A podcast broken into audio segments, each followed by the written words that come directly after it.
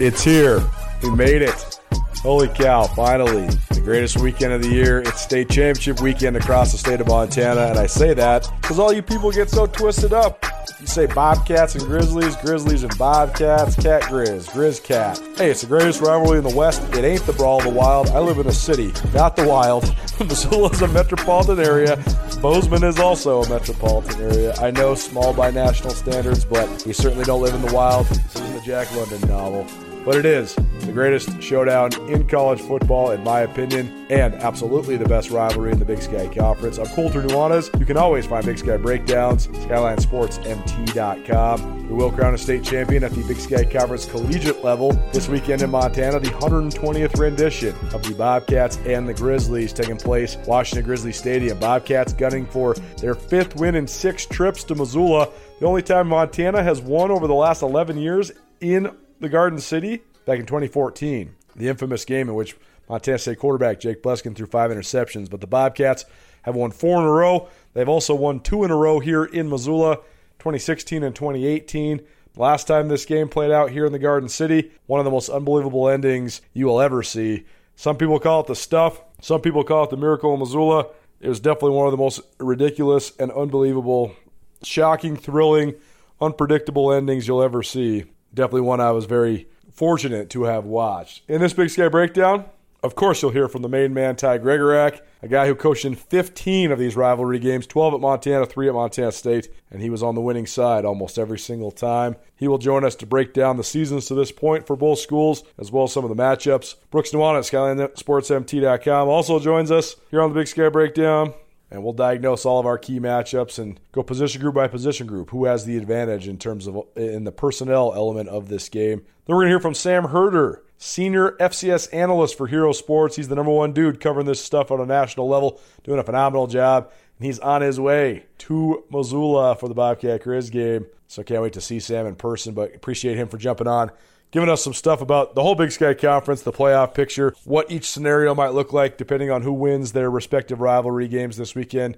I know uh, Cat Grizz overshadows pretty much everything, but there's the Causeway Classic between Sac State and UC Davis, and one of the biggest Causeway Classics ever too, because those two schools are both playoff teams, and uh, so that's one for jocking for position. Sac State gunning for their second straight Big Sky title. Troy Taylor's done a hell of a job uh, there at Sacramento State, and of course Portland State and Eastern Washington for the Battle of the Dam Cup. Portland State could get themselves into a winning record if they beat Eastern. And if they beat Eastern, uh, that would put Eastern squarely on the playoff bubble. I think they'd still get in. They do have eight victories, but uh, would not be a phenomenal or would not be a very good scenario for Eastern Washington to have lost three out of four heading into the playoffs. And then we'll get this thing wrapped up. I did a hit on Riley Corcoran's podcast. He's the voice of the Grizz. He is also my co-host for the Montana Football Hour, the first Monday, excuse me, the first hour each Monday of my daily ESPN radio show, Nuanez Now. And uh, Riley has a podcast, Inside the Den, so I jumped on with Riley as well for a little Bobcats and Grizzlies analysis. One more Big Sky breakdown coming later on this week. We will share interviews that we've conducted so far this weekend that we will conduct throughout this week. Awesome figures within this rivalry, like former NFL offensive lineman Dylan McFarland, a Grizz great, former Montana State quarterback Travis Lulay, a Bobcat legend, former Bobcat head coach Mike Kramer, former Grizz head coach Joe Glenn, current Bobcat head coach Brent Vigen, several of the Montana State football captains, and a whole bunch more. So you can check out that interview based podcast a little later on this week. Also, go check out the Catching Up with the Cats. This week's episode, former Bobcat captain Michael Ryder. Without further ado, Ty Gregorak, Big Sky Breakdown. Big Sky Breakdown presented in part by Alpine Touch.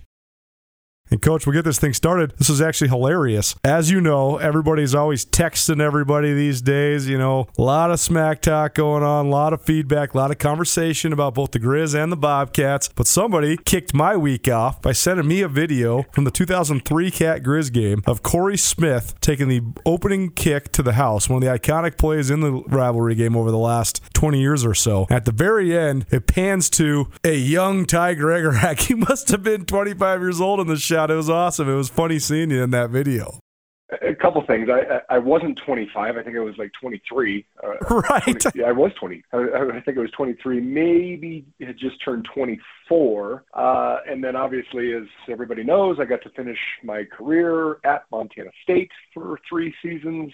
And every, each year we would, in the coaches' offices, be running this highlight reel of, of all these Cat plays and, and, and, and, you know, through the history of the game. And so I got to see my young self uh, each week for a few years there in Bozeman. Uh, so it is, it is a wonderful and special week for, for everyone involved, no doubt. Well, you were a young man when you first dove into this rivalry. So, what do you remember about first learning about it? Obviously, the guy you were working for at the time, back in 2003, Bobby Hauck, had a fierce knowledge of the rivalry as a guy coaching at his alma mater. But what was your indoctrination to this thing? Well, I mean, I, I grew up in the area. I mean, I, I don't think you fully understand it un, unless you grow up in Montana, or, or you know, have a have a dad or an uncle or a grandpa or someone close to you that, that played in the rivalry. But yes, uh, it was it was uh, very apparent early on. Um, you know, start starting with our head coach uh, that it that it is a big time rivalry and you know, I mean, so the year before, uh, Coach Glenn's last year is when the streak was broken in 2002 uh, there in Missoula, and then and then yeah, I got to come to Bozeman in my first year, and and and we lost, you know, so that was that was two in a row, which you know is, is it's crazy to think about. Uh, that that that the Cats are are seeking their fifth straight. I mean, it's it, it's insane for me to think about because the Grizz haven't won the game since my last season in Montana, which was 2015. So you include the you know the pandemic year. I mean, shoot, it's been six years since the, the Grizz won the game. It's it, it's crazy. It's it's uh I don't you know outside of this date people don't get it. They, they, you know they they won't understand. I know the Grizz were making a big push for College Game Day to come out, and and really kind of a shame on them. I mean, I know they do. I think they do an FCS game each year, and and they they they need they need to do it one of these years. And and, and frankly, it should be done in Missoula, just just with the stadium capacity, the stadium itself, the fan base. So it needs to be done, and, and hopefully, you know, another year or two, they, they get game day to come come see this spectacle that is the Brawl of the Wild.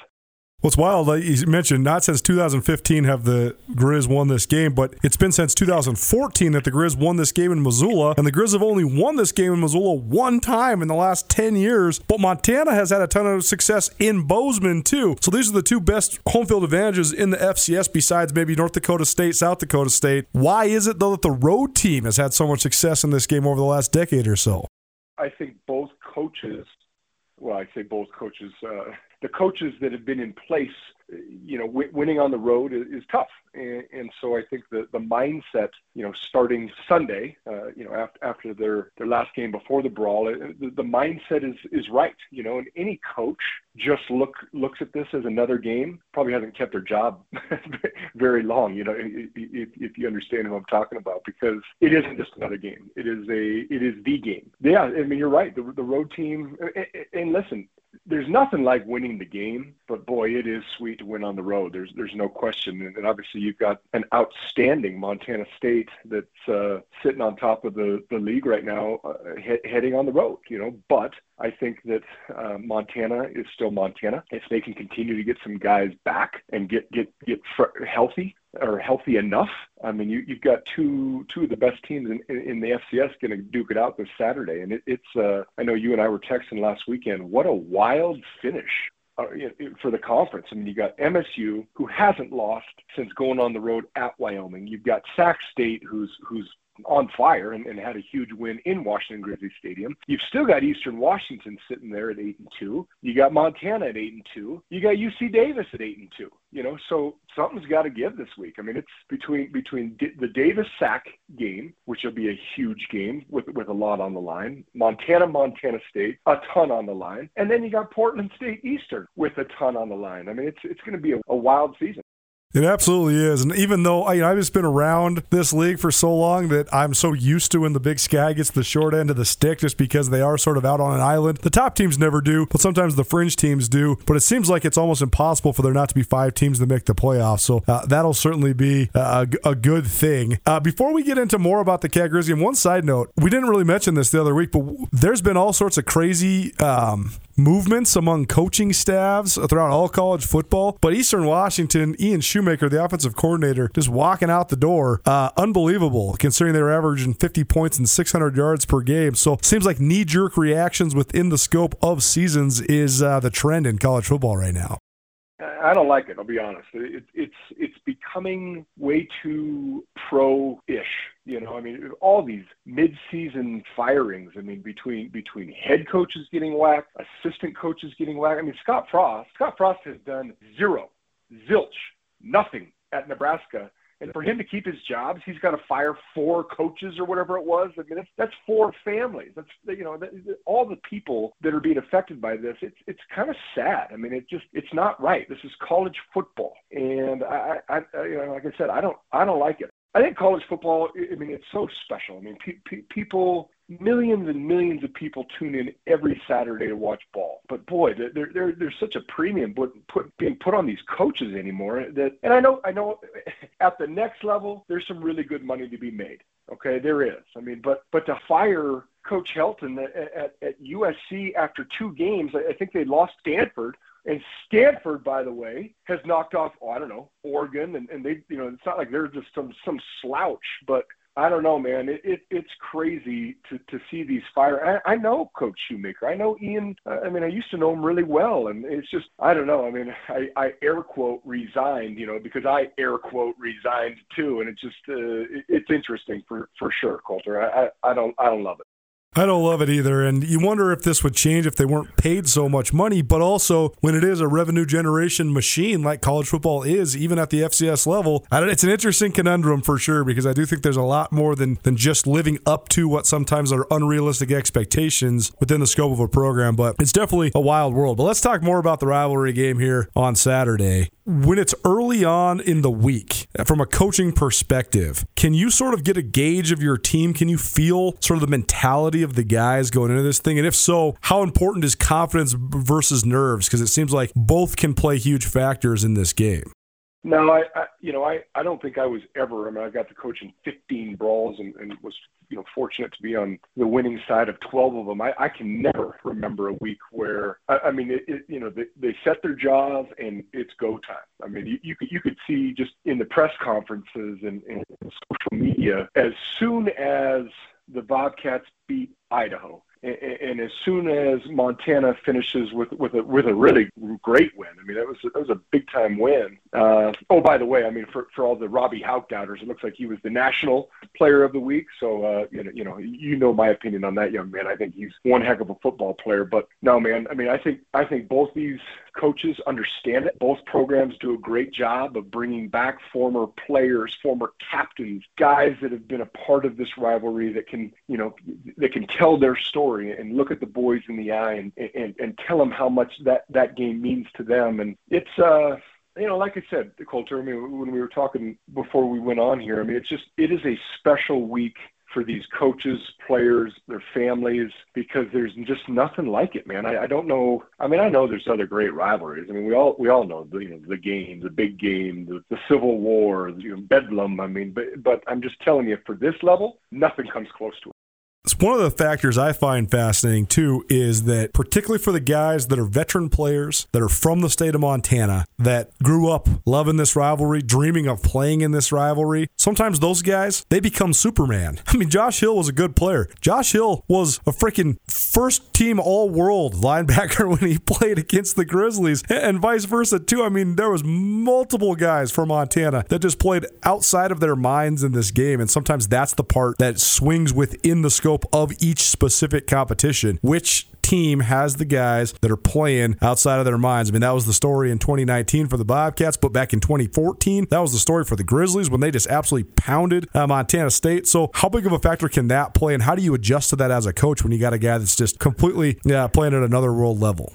Well, you, are right. I mean, I, I, uh, you and I have both seen kind of the the two minute trailer for you know for the documentary um, that they're trying to that they're trying to put together about the the miracle in Missoula, and you know part of that trailer you've got um, you've got Tucker Yates, who's a Colstrip boy, who you know he says it. He said, "I made one of the biggest plays in, in, in the history of the rivalry," and it's true. You you you go out and you you shine in that game, you will forever be remembered. You know, I, I was at the Bobcat game with my son Jax last last uh, Saturday, and you know, if, if Tommy, you know, if Butte Tommy plays plays that way against Idaho, well, it's a great game. Nice job. You know, you're, you're adding a spark to a to a team that that that that, that needs it offensively. You have that kind of game in the rivalry, that that boy, that young man will never buy a beer in Butte. I promise you that. I mean, it's it's. uh You're right. I mean, jo, jo, you you mentioned Josh Hill, but I mean, I, I even think back to the miracle at, in Missoula. Um, a few years ago. You know, obviously Tucker made one of the greatest plays ever, and, and, and he wasn't the only one on that play to to to make an outstanding play. But I think back to two or three series series prior, Grant Collins causes you know an unbelievable, uh, just a great effort play uh, for him to get the ball back for the Bobcats, who then went down and scored to take the lead. You know, so you're, you're right. You you you play out of your mind. You you you play your best game of, of your life in that game you're forever remembered, no question. Because you have coached in so many of these ones, what are some of the most memorable performances individually and as teams that you remember from uh, both both sides of this thing? Well, I'll, I'll, I'll never, you know, I think I think you and I've talked about it before. I'll never forget when we came out in our in our normal silver and maroon uh, for pregame, and then went in and came back in in the throwbacks. I mean, the place was just electric when they when they saw the Grizzlies come out in the old school uh, co- colors. Um, ob- obviously, the the 2018 game will I mean, it just you know for for me personally, I mean, it was one of the it was one of the great games in the history of the rivalry, you know. But but yeah, for for for me to have to go back to Missoula twice and win both games, you know, first against Coach Stitt and then and then against you know my mentor and friend in, in Coach Hauck. I mean, that was incredible. But yeah, I mean, it's you know, I, I think I've told you too, Colter. You you you remember like for me for me personally, and I bet if you asked a lot of the boys, they would probably remember more about the losses.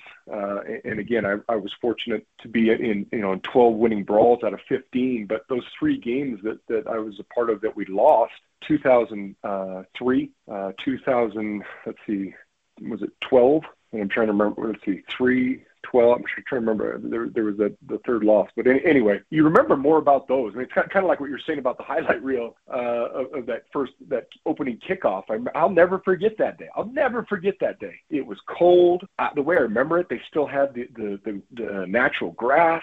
I remember the the cat. I, I put I was putting on chapstick, and I'm just getting MF'd for putting on chapstick during the game by some Bobcat fan, and, and they know who you are. Uh, you know, it's just a it's a it's a great rivalry. But you know, for me personally, I think I remember more about the uh, the more more about the losses than I do the wins. But you know, th- those last few were pretty special for me. I mean, I you know I left I left after the 15 season, and so 16, 17, 18, you know, get three wins in a row, and then they they they they handily won the last one that was played.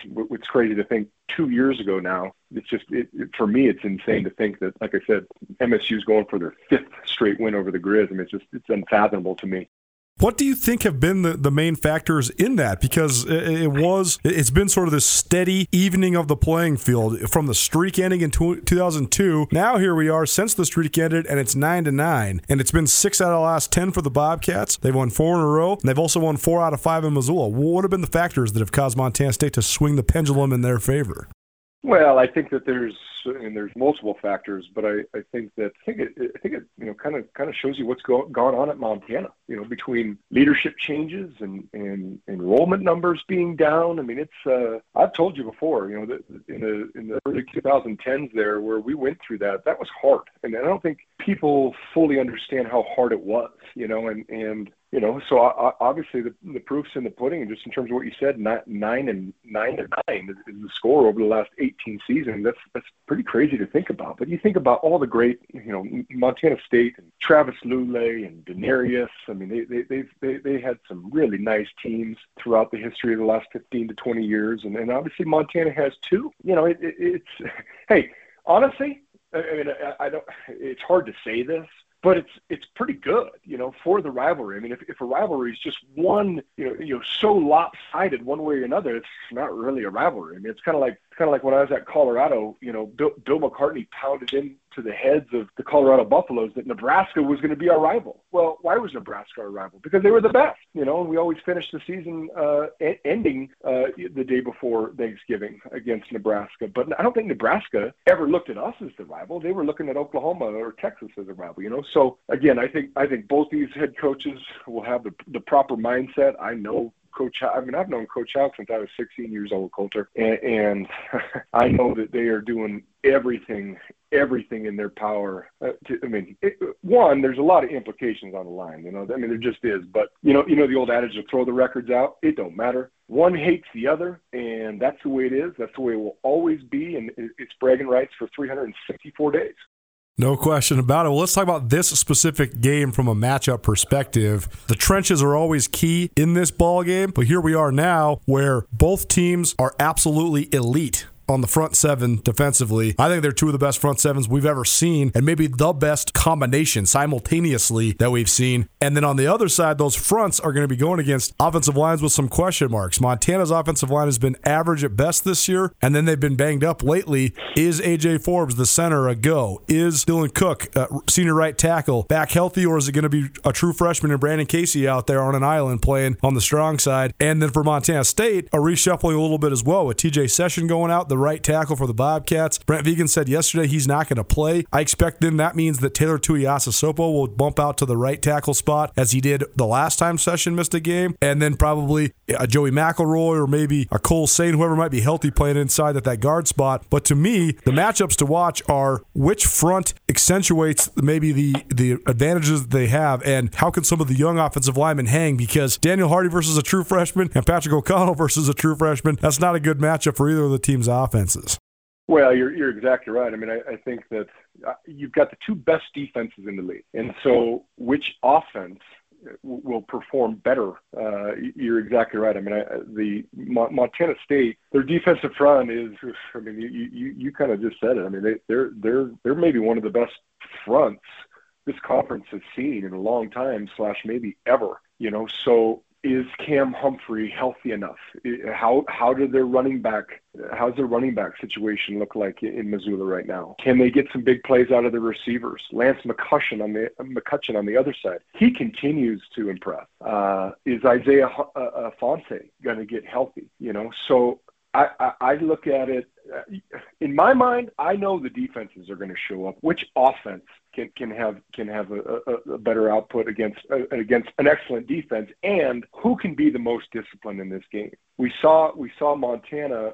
You know, the last time they were in Missoula, they weren't very disciplined. You can't get 12. Well, you can't get 19 or have the opposing accept 12 penalties for 125. Not in this game. That will get you beat. So, which team's going to show up and be the most disciplined for 60 minutes is the one that's going to win.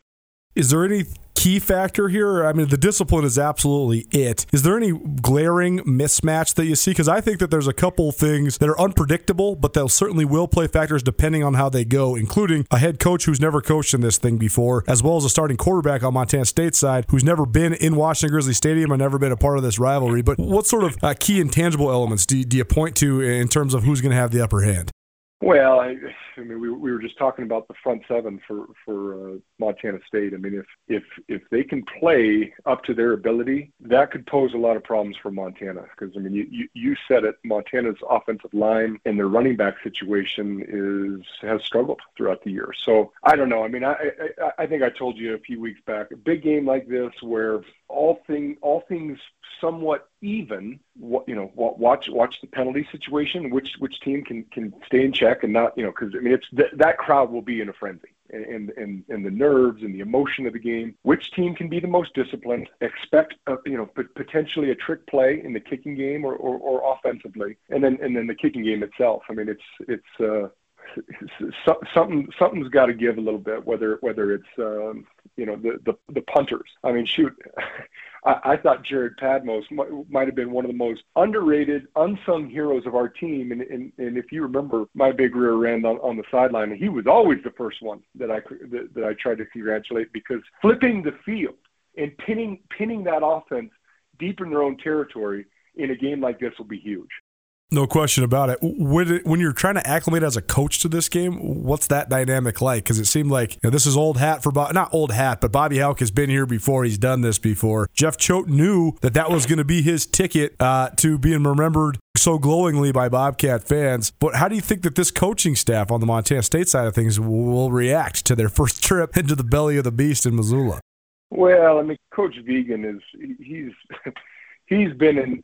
I won't. I'm not even going to go there and say that it's the same. But I mean, he coached at North Dakota State. He, he's he's played against South Dakota State in, in that rivalry. He he coached for a long time at Wyoming in the rivalry against Colorado State. Not the same. I agree but he, he'll he'll understand in a hurry. I mean, and he's got a great outfit. I mean, for a first year coach and staff, they've done an unbelievable job in in in with this team. In my mind, I mean, he he is he is going he is pursuing a Big Sky cha- championship in his first season. Something that something that you know us you know we Coach Choate that that we could never accomplish. That's on the line this Saturday. So not only is it the best rivalry in college football in my mind, but you're you're you're trying to host a trophy after the game. So I don't know. He, he he he's going to figure out in a hurry. He, if if if some of those guys have never been to Washington Grizzly Stadium, they're going to be impressed because it is it is an unbelievable venue. It just is. And and for this game, it will be electric. So they're going to learn those new guys that haven't coached in this game. They're going to learn in a hurry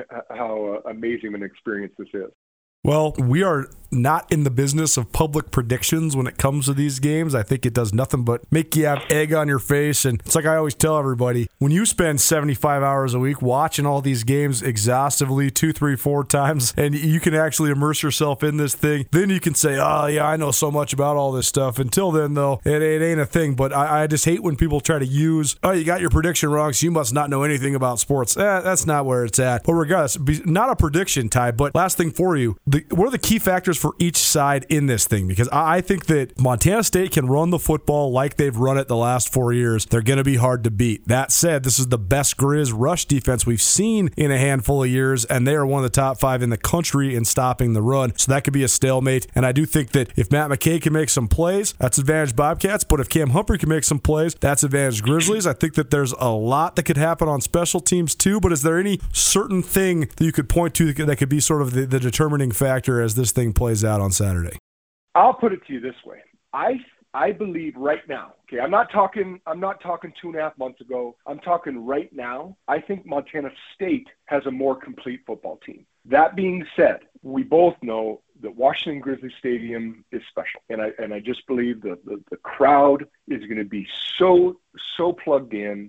I think that MSU, you know, MSU is going to have, have their work cut out for them. There's no question. I do I do think top to bottom with health, Montana State maybe has a more complete football team right now. That being said, like I said five minutes ago, throw the records out. They're both excellent football teams. They both have fantastic defenses. Uh, they're both well coached. They, they they understand the rivalry. It's it's going to be a fantastic fantastic day to watch this rivalry. And and, and honestly, I was I, I was thinking about going over for the game, but I'm kind of fired up just to sit on the couch and watch it on TV. And I'll, I'll get I'll get to a brawl down the road. But it's uh, who who makes the least mistakes, you know, in term in terms of the penalty game. Who who had I mean, hey, listen, the, the last time I coached in this game, we were getting our butts kicked. All right, we were we were getting our butts kicked. I mean, we were down three scores Colter. But but again, the mindset of the coaching staff, the mindset of the players, we didn't we didn't blink. And and and, and so you just I think for both teams, Colter, that's that that's what you got to do is because because listen, they've got they got scholarship players, you know, on, on both sides of the ball. They're both great outfits. Which which team is going to rise to the occasion when it matters most. And, and that's what we did on the last play. I mean, I, you know, whenever that dang documentary does come out, uh, you know, I, I think I said, we, you know, they call it the miracle in, in Missoula, which I understand because, you know, nine out of 10 times they might score from the one yard line. But when it mattered the most, our guys played better. Maybe we called a better defensive uh, a better defensive call on that play than they called a better offensive play. Our guys rose to the challenge, and that's what needs to happen on Saturday. These guys need to rise up, and it's going to be a slugfest, man. It just is. It, it, they're going to duke it out for 60 minutes, and which team can play for 60 minutes and, and, and get out of there with a win. Ty Gregorak, guy who's coached in 15 of these things. It's the greatest week of the year. He's our go-to guy here on the Big Sky Breakdown. Coach Ty, thanks so much for being here, man. This was a lot of fun. Thank you, Colter. It's it's going to be awesome. I don't know if we're going to talk next week or not, but I, am sure there's going to be a, a, the term unpack. There will be plenty to unpack uh, from this game, and, and and frankly, the other ones around the league because man, what what a what a way to finish with with so much still out there for multiple teams in this conference. But yeah, none none more important than these two going to duke it out in, in in the Garden City on Saturday. Thanks, man. Alpine Touch has been part of the fabric of Montana for more than 60 years. Decades ago, Russell Street started selling his touch of magic in whitefish. Years later, Alpine Touch's all purpose seasoning remains a favorite. It's tailgating season, and there's no better way to spice up your grill before a Grizz game than with Alpine Touch. Go to alpinetouch.com now and use the checkout code ESPN10 for a 10% discount on your order. Alpine Touch is here to keep your mouth watering all football season. Alpine Touch, Montana's special spice.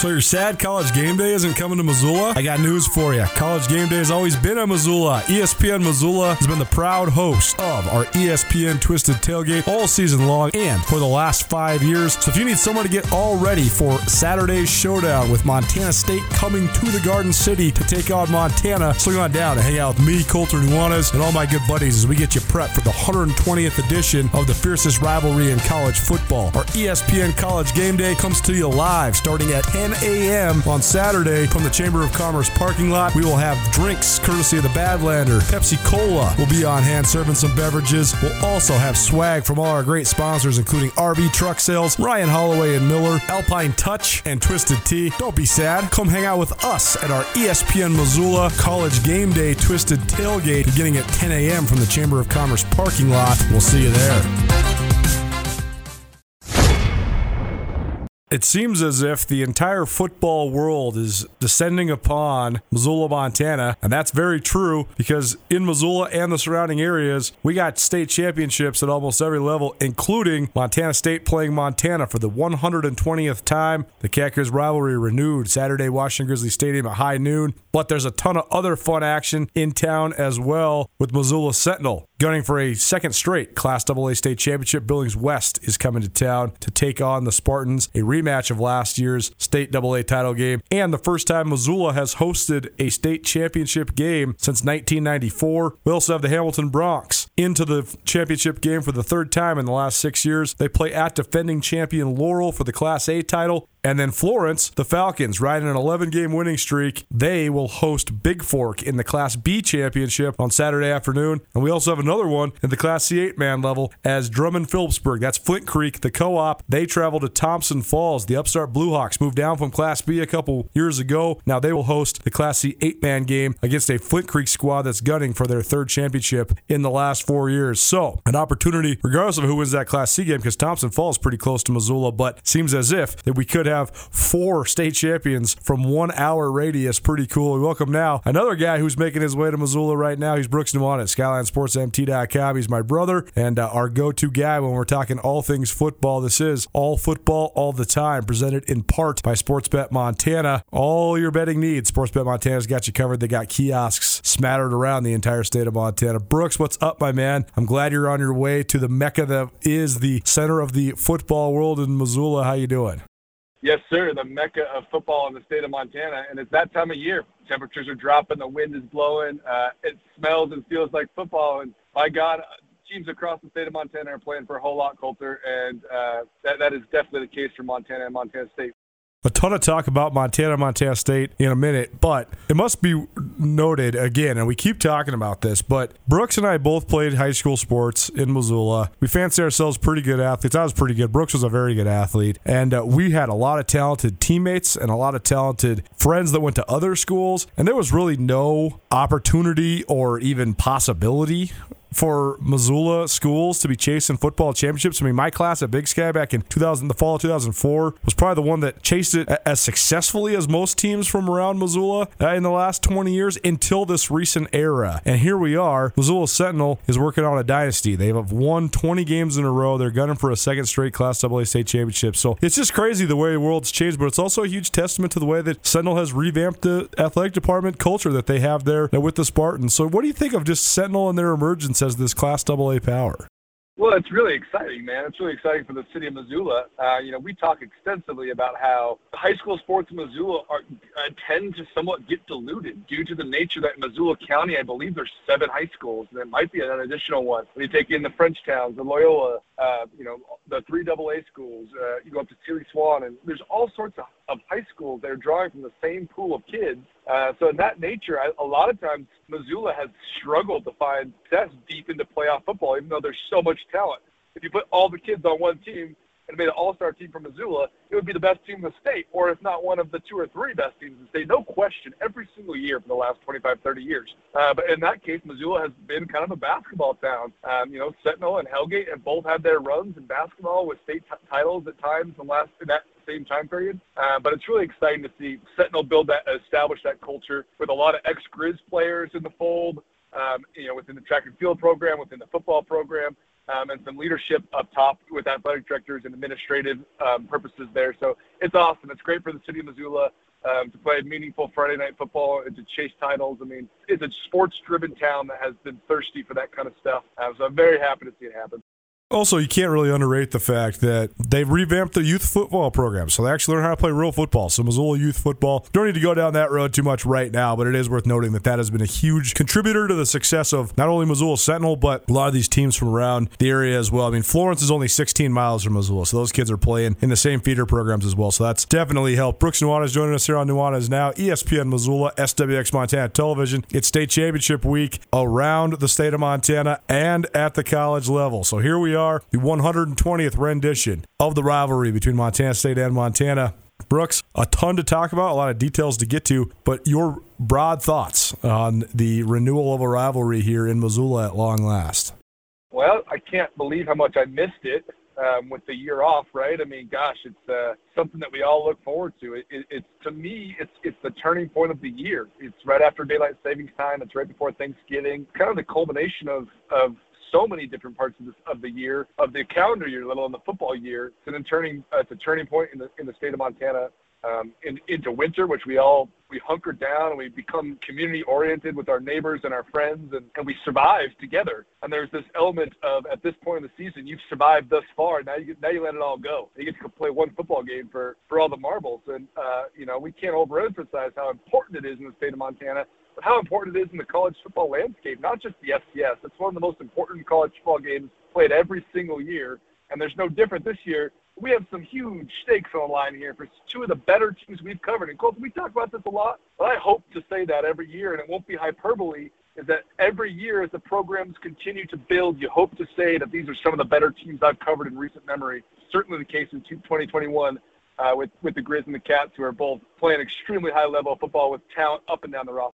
The fact of the matter is, you're right. Montana State's number three in the country right now, 7 0 in Big Sky Conference play. They already have nine victories. There's no question they're already into the playoffs. I think there's almost no question that they already have a playoff seed secured. Montana, despite a lot of their struggles and a lot of their turmoil and a lot of their adversity that they've had to endure, mostly stemming from injuries, but also stemming from the pressure that came with beating a ranked FBS squad to start the season when they toppled the Washington Huskies. But Montana now sits here as the number seven team in the country, and they're eight and two overall, and they have almost certainly already secured a playoff berth. And I think that they have an outside chance of getting a bye, win or lose, and they certainly will get a bye if they win. The fact that this game is for potentially a share of the Big Sky title, potentially a playoff bye, and certainly jockeying in the playoff picture, that's a good thing for this rivalry, right?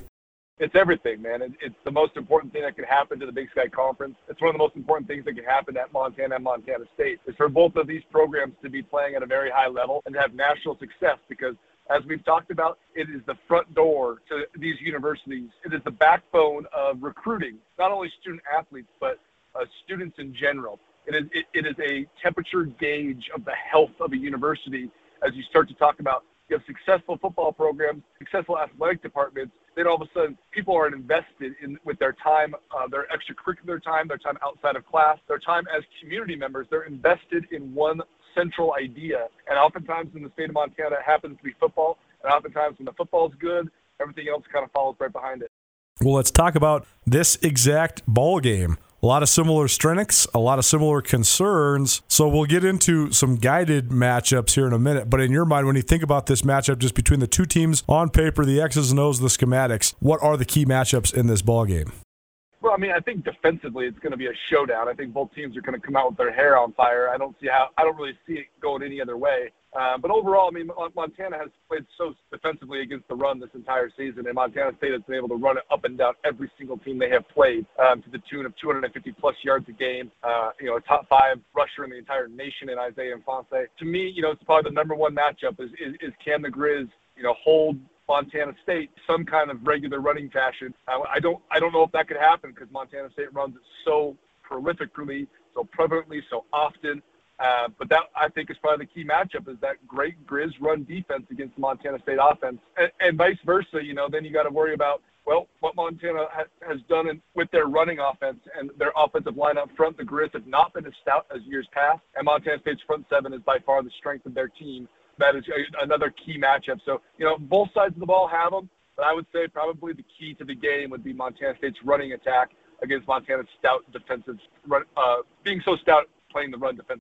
Nuanez now ESPN Missoula, SWX Montana Television. Brooks Nuanez joining us on the Rankage Brothers RV phone line. Recording this earlier in the week. We got to tell you that now, FCC regulations. But Brooks is on his way to Missoula. We'll have full coverage for you of this rivalry game all throughout the week, uh, leading up to the game, and then, of course, on Saturday as well, SkylineSportsMT.com, as well as here on ESPN Radio and SWX Montana Television. And Brooks, the matchup you just addressed is such a paramount one because not only are those two of the best in terms of the units on national level. Montana, a top five rush defense in the country. Montana State, a top five rushing offense in the country. But Montana State has averaged 340 plus yards rushing in the last four Bobcat Grizzlies showdowns. They have, quite frankly, embarrassed Montana in the way that they have beat them down at the line of scrimmage, at the point of attack. It's something that's caused great glee among Bobcat fans, great consternation among Grizz fans. But this Grizz defense, they still have the same defensive coordinator in Kent Baer. Their personnel is objectively much different, though, and the personnel being different has made the scheme change a little bit. Still a lot of high pressure, a lot of blitzing, a lot of pre snap movement, a lot of post snap movement.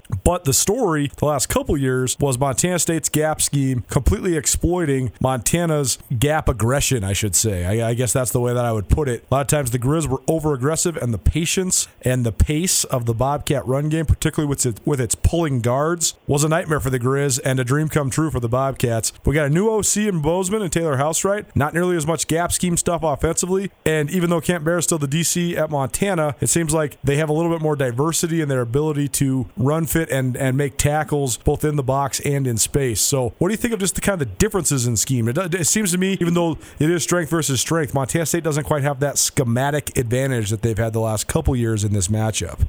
Yeah, I'd agree with you, Colt, with, with TJ Sessions getting knocked out at last game at, at right tackle and moving some different pieces around. Justice Perkins, a really young guy from Bozeman who's getting his first wax at, starts this season.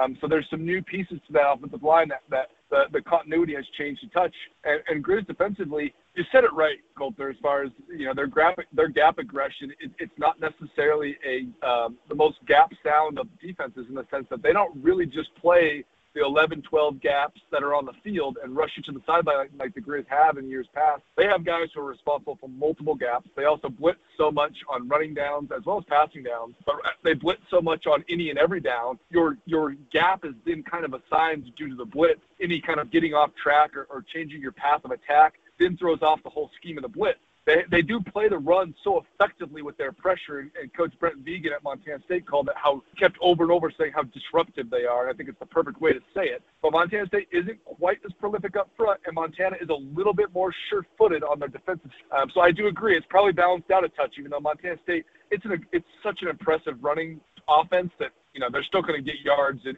whether will it be to the tone of as you mentioned, you know, 350 plus yards in every game the last four seasons against the Grizz hard to say if it'll get to that level, but I know that they will have success at points of the game. It's whether or not the Grizz can can, can bow up and, and, and maybe get some third down stops on third and short.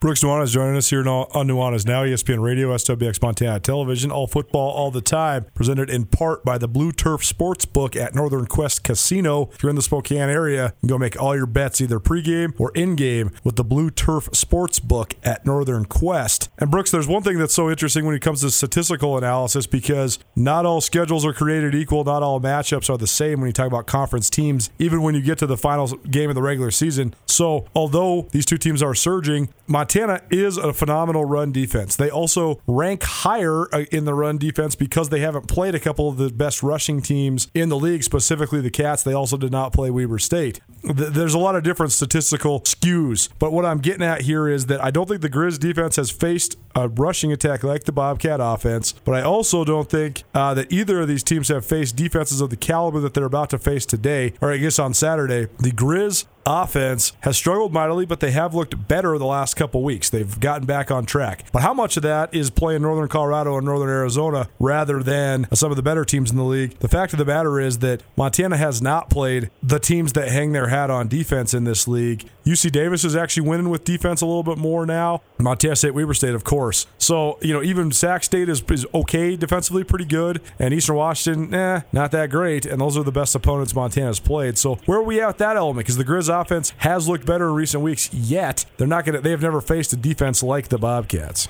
Yeah, Colter, it's the real deal, the Bobcat defense. You know, the team as a whole is the real deal. Um, in the last five, in the last four seasons, when Montana State's gone four, no, I think that you know, without Troy, you could maybe say Troy Anderson's not going to have the ball in his hands, but outside of that element, uh, I think it's the best Bobcat team that the Grizz have seen in the last five years. So that is definitely a factor. I, I don't know how much it plays into you know, I, I I love getting into the to the schedule analysis and breaking it all down, and I'm always about that all year. And I'm definitely not a guy that leans on you throw all that stuff out when it comes to this game. I definitely don't think that. But when, when you're talking about Northern Arizona and Northern Colorado, talking about the Grizz giving up 34 to Eastern, but also you know being able to score 28 against that defense. Um, all that stuff you can kind of you can kind of compare and contrast. But this is a whole new element, a whole new beast that Montana's going to see as far as the talent and the scheme. You know, scheme-wise, it's just a different scheme than they've really played against. It's a different scheme than most people run. Uh, what Montana State does on defense, it's a 4-2-5, um, where Montana State or Montana on defense is running a 3-3-5, a unique 3-3-5 stack, which is a very specific style of defense. Montana State has a very specific style of defense as well in the 4-2-5. Um, those are much different than what they've run in the past as well. Montana State primarily has been running a hybrid 3-4 with with the outside edge defender that stands up, um, which is so significantly different than the, than the two interior defensive tackles. Um, so Montana State has a whole new thing that Montana has not seen this year and also has not seen in the past. We can say Montana State, uh, their their greatest strength is, is their run defense. You know, it might be their front seven on defense to be an, uh, to be completely honest. Well, uh, let's play a little game here now as we finish up here our all football all the time Cat Grizz edition here on Nuanez now. We're not going to hash out what this means more than just straight up pick them. We're going to go position group versus position group, not this versus that when the Grizz are on the offense or the Cats are on offense. We're just talking across the board. So we'll start with offensive lines. Are you taking the Montana State or the Montana offensive line? We'll go Montana State due to experience. Totally agree. Montana State has a couple of premier players in Taylor Tuiasosopo and Lewis Kidd, a couple senior leaders, and uh, the Grizz. They also have a couple senior leaders in Conlon Beaver and Dylan Cook, uh, the two tackles. Cook's status remains up in the air. Uh, he hasn't played the last two games. His return will be essential because Brandon Casey, a freshman, has gotten thrown to the Wolves. And getting thrown to the Wolves against David Hogue at Northern Colorado, that's a challenge, but it ain't Daniel Hardy and Andre Williams. So uh, I agree. I think Montana State does have a little bit of an advantage, uh, maybe a lot of an advantage on the offensive line. Quarterback got Cam Humphrey back in the fold at Montana. Matt McKay in the fold for the Grizzlies, who has the advantage when it comes to the quarterback position. You know, if Cam Humphrey's healthy and can stay healthy, I'm going to take Cam Humphrey. I think he can push the ball down the field, especially during the middle of the field, a little bit, a little bit more effectively than Matt McKay. If you would have asked me four or five weeks ago, I would have taken Matt McKay. His efficiency was off the charts, but he's struggled the last four weeks. Ever since Weber State, you know, they, they they stuck out of there on the road with a three-point win. Matt McKay has struggled to find a true rhythm, and they have actually played multiple quarterbacks in light of that. So I'm going to take Cam Humphrey there.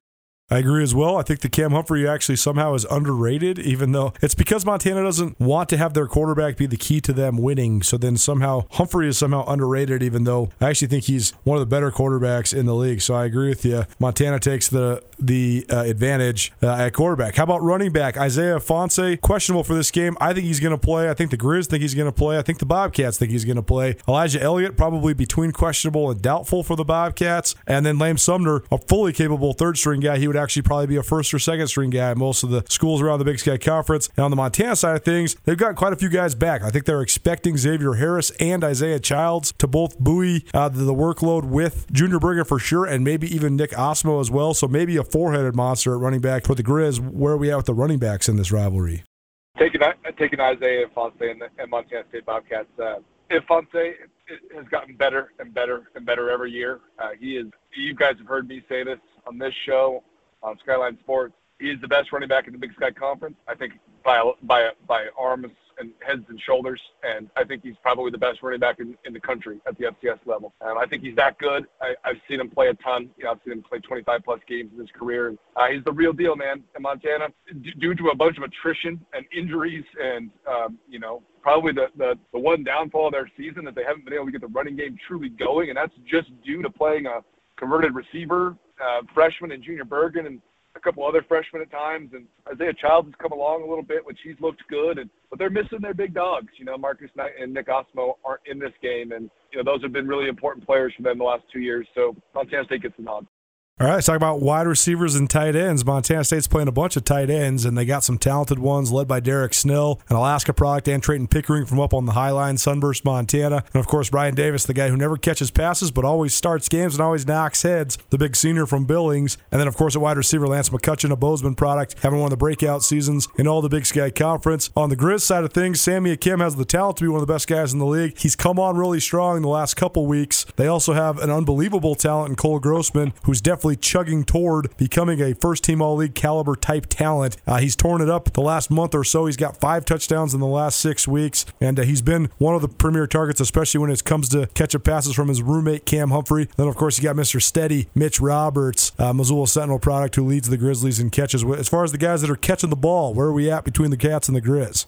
You know, Colter, it's I think Cole Grossman's you know the most exciting player of that entire group as far as what his ceiling could be compared to what he was in the you know the start of the season or maybe last year. Talent is off the charts, and he's really starting to come into his own. But Montana State has so much depth and so many different styles of tight end. I'll give Montana State the nod there, just because they have multiple offensive linemen that play the, the position, and, and they have several guys that can catch the ball as well. So that one's close. I'm going to give that nod to Montana State. And then Montana is going to win that receiver battle. Sammy Akem and Mitch Roberts are, are the two best receivers in this game. No, don't get it twisted. Lance McCutcheon is the real deal and having a great season. Sammy Akem is the most talented player in, in this game potentially. Um, it's going to be a short list of him and Troy Anderson, Isaiah Ifanse, and you know O'Connell and Jace Lewis, and a couple guys on that short list. And Sammy Akem's one of them. So I'll give the Grizz the nod for outside pass catchers. All right, switching over the defense quickly. The defensive lines, Montana State, they got Chase Benson, the best inside guy in the league. Daniel Hardy, a leader for Defensive Player of the Year honors. Amandre Williams, a potential All League guy, former transfer from Washington. Grizzlies, better up front, boosted by a couple FBS transfers and Justin Belknap and Joe Babros. I think Alex Gubner is one of the most improved players in the league. The nose tackle, Eli Alford, questionable for this game. He's been good too, though, at that interior position as well. Jacob McGoring, another guy that the Grizz bring off the bench on the front. But I think this one's a no brainer. I'll let you go ahead. Who's got the advantage on the defensive line? Well, you're making me pick between some pretty dominant football players, Colter. No question. Uh, advantage advantage is the fact that they're not going to go against each other. Uh, they have matchups that they're each going to have to deal with. I think Montana State has the nod there. So, so much depth, so much talent. Uh, you know, potentially three first-team All-League guys, and that is that is no knock to the Grizz defensive front, which is one of the most talented groups in the entire Big Sky Conference. So really, I mean, it's still it's it's very close, and I don't want to make it seem like it's not. But Montana State has so much talent there.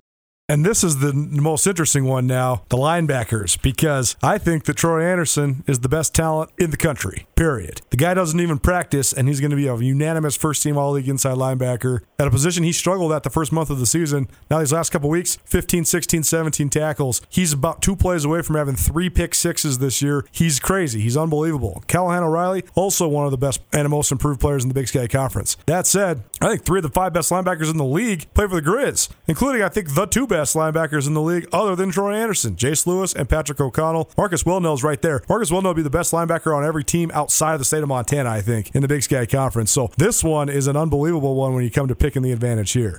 Man, I don't know if I can. You know, on live radio to, to, to dissect that much talent. Um, Troy Anderson's the best player of, of that group of players, and that's that's kind of unsaid. You know, I mean, it's, we've all seen it.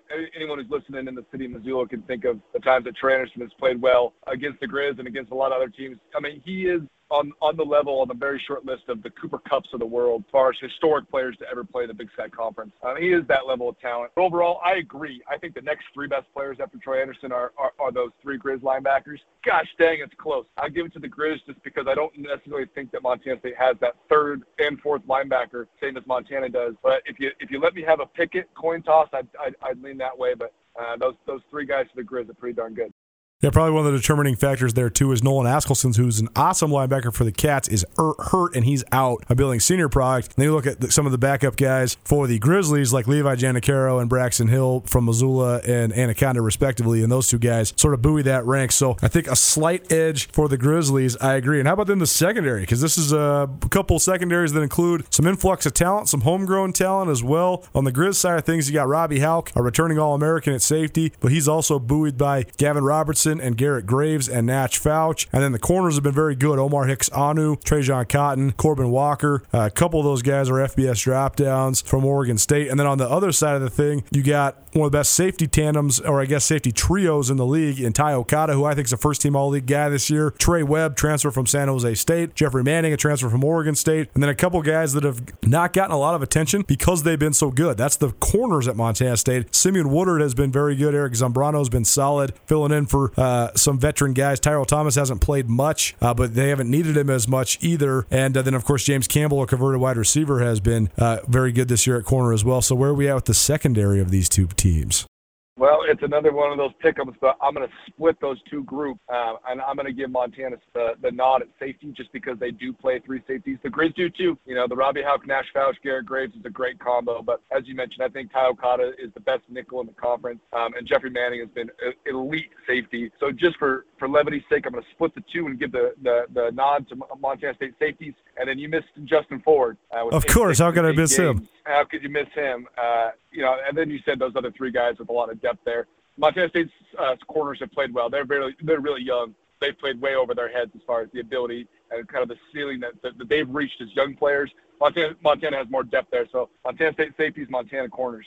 Well, then, basically, what we're saying is this thing is even across the board, and uh, we're running out of time, so we can't really dissect the special teams. But I think that we would both agree. I think that Kevin Macias, the grad transfer from Arizona State, has been very good, and Blake Glessner has been one of the surprises in the league this year as a freshman at Montana State. And then the punters, holy cow, man! The two punters are two of the best guys on the teams. Brian Buschini lights out. Bryce Layton throwing darts. So those two guys have been awesome. And then you look at the special teams units, the kick coverage units. I mean, I think that Tommy Mellott and from Montana State and Levi Janacaro from Montana, a couple former high school quarterbacks, have been two of the best guys in the league, covering kicks as well, and those units have been solid across the board. So I think this is all to say that when you go matchup by matchup, position group by position group, all the different things that can play out in this game, this is a stalemate, man, and that's why we cannot wait for this game on Saturday in Missoula. It's Brooks Nuanez at SkylineSportsMT.com. Joining us here on ESPN Missoula, man. Can't wait for the rest of the week. Thanks so much for being here, man. And uh, any last thoughts on this matchup on Saturday? It's going to be a showdown, man. These are really, really, really good teams. Some of the best teams we've ever covered, Colter. And that's not hyperbole. That's not recency bias. These are some of the most talented teams we have ever seen. I love the fact that it, it very well and very likely will come down to a guy that comes off the bench, a guy that's a second stringer, a special teams player. It might come down to Tommy Mellott. It could, might come down to Malik Flowers or, or, or Braxton Hill. It could come down to, to so many different players that are likely going to carve out a little piece of history, and that's why we do it. That's why we'll be there. Couldn't look more forward to it. You can find all our stuff, including Brooks's amazing photography and good podcast content on SkylineSportsMT.com. Drive safe, man. See you soon. At Blackfoot Communications, our mission is to connect people, businesses, and communities to their networks in Montana and beyond. Through Blackfoot sponsorships, local ambassadors, and public programs, we support initiatives such as the Emergency Broadband Benefit, fiber deployments, and community events. For information on our commitment to improving our communities with fast, reliable, and secure internet access, go to blackfootcommunications.com/news.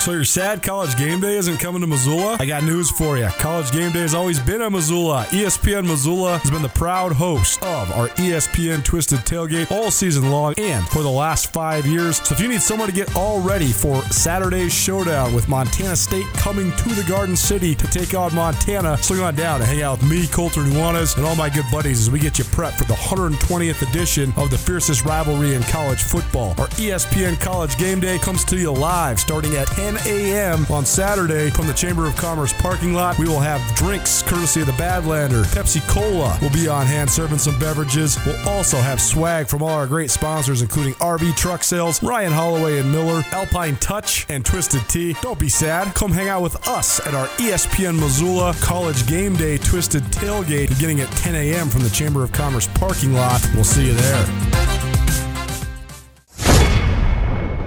Big Sky Breakdown rolls on. One of the biggest Big Sky breakdowns of the year. You're going to hear a lot of crossover stuff this week because we have some Big Sky Breakdown contributors. We also got some contributors on Nuanez Now, and it all amounts to the greatest guest list you're ever going to find when it comes to the greatest rivalry in the West. It is the Bobcats at the Grizzlies, Montana State at Montana for the 120th time on Saturday. We're joined now by Sam Herder, senior FCS analyst for Hero Sports, doing a great job covering the FCS on a national level. Sam, thanks so much for being with us, man. You must be pretty excited. I know you're coming to Missoula this weekend. So, what are your thoughts as you make your way uh, to the west and come to the Garden City to take in a rivalry showdown between the Bobcats and the Grizzlies? Yeah, I'm pumped uh, to get there. I experienced the brawl uh, for the first time in 2019, uh, and that was in Bozeman, obviously. And now, you know, super excited to get to Missoula, uh, experience Washington Grizzly Stadium. You know, I haven't been there uh, yet, and so that's uh, obviously one of the, one of the top environments in the FCS. And this is certainly, in my opinion, the best rivalry in the FCS. And so I think it's going to be a, a great game and a great atmosphere. Well, before we get into the actual game, because it is not only a huge rivalry game, but also one that will have certainly ramifications on the national level. But let's talk about the national scene. First and foremost, uh, as we sit right here today, coming into the last week of the regular season, Montana State has nine wins. So I'm pretty sure, I'm not pretty sure, I'm certain they're in the playoffs. And I, I'm pretty sure they probably already have a playoff seed. Montana, Eastern Washington, UC Davis, and Sacramento State all have eight victories. I've heard forever and ever and ever that if you have eight wins, wins and their Division One wins, they are in the playoffs. Yet I still remain skeptical the Big Sky is going to get five teams in. I'm also hearing all sorts of scuttle. That the Missouri Valley might be five or even six teams into the playoff bracket. I guess a two part question: Do you believe the hype that the Big Sky might get five teams in the playoffs? And if the Missouri Valley and the Big Sky both are getting five or six in, is that feasible? Is that possible? I think you're likely, very, very likely, going to see five Big Sky teams in. Um, and you listed them off, but I mean, Montana State and Montana are, are both locks no matter what happens on Saturday. UC Davis, in my opinion, uh, is a lock. They have eight wins and FBS win. Eastern Washington is definitely a lock, even if they, you know, get upset by Portland State and then Sacramento State, uh, I think is is is locked in uh, as well. They have they have eight Division One wins. They have a big win against Montana. If you put Montana in the bracket, which will happen, then I think the Hornets have to be in as well. And so I would be shocked if five Big Sky teams don't make it in. I think all five uh, are, are going to be in uh, for sure. And then when it comes to the Valley, I don't think six teams uh, will make it in from the Valley, uh, but I can certainly see five teams in. North Dakota State, South Dakota, Southern Illinois, and Missouri State are all locks, in my opinion. And then if, if South Dakota State beats UND, I think the Jacks are in. If South Dakota State loses to UND, I think Northern Iowa is going to be in at six and five because Northern Iowa would have three ranked wins uh, against Southern Illinois, Sac State, and also the head-to-head against South Dakota State. And so I think no matter what happens uh, with results, uh, I guess unless Northern Iowa gets upset by North or by uh, Western Illinois this weekend, which I don't see happening. Uh, no matter kind of what results happen, I, I do think you'll see five Big Sky teams in and five Missouri Valley teams in, which means those two conferences would take eight of the 13 at-large bids amazing. The two best conferences in the country for sure, and so it wouldn't be controversial or anything like that. Uh, although I do think that we maybe will see some of the non-power conference people maybe yelling and screaming a little bit. But why is it that I always think that Northern Iowa is always right there on the bubble? Am I just making that up in my head, or I feel like they're always like this four-loss team that's almost in the playoffs still?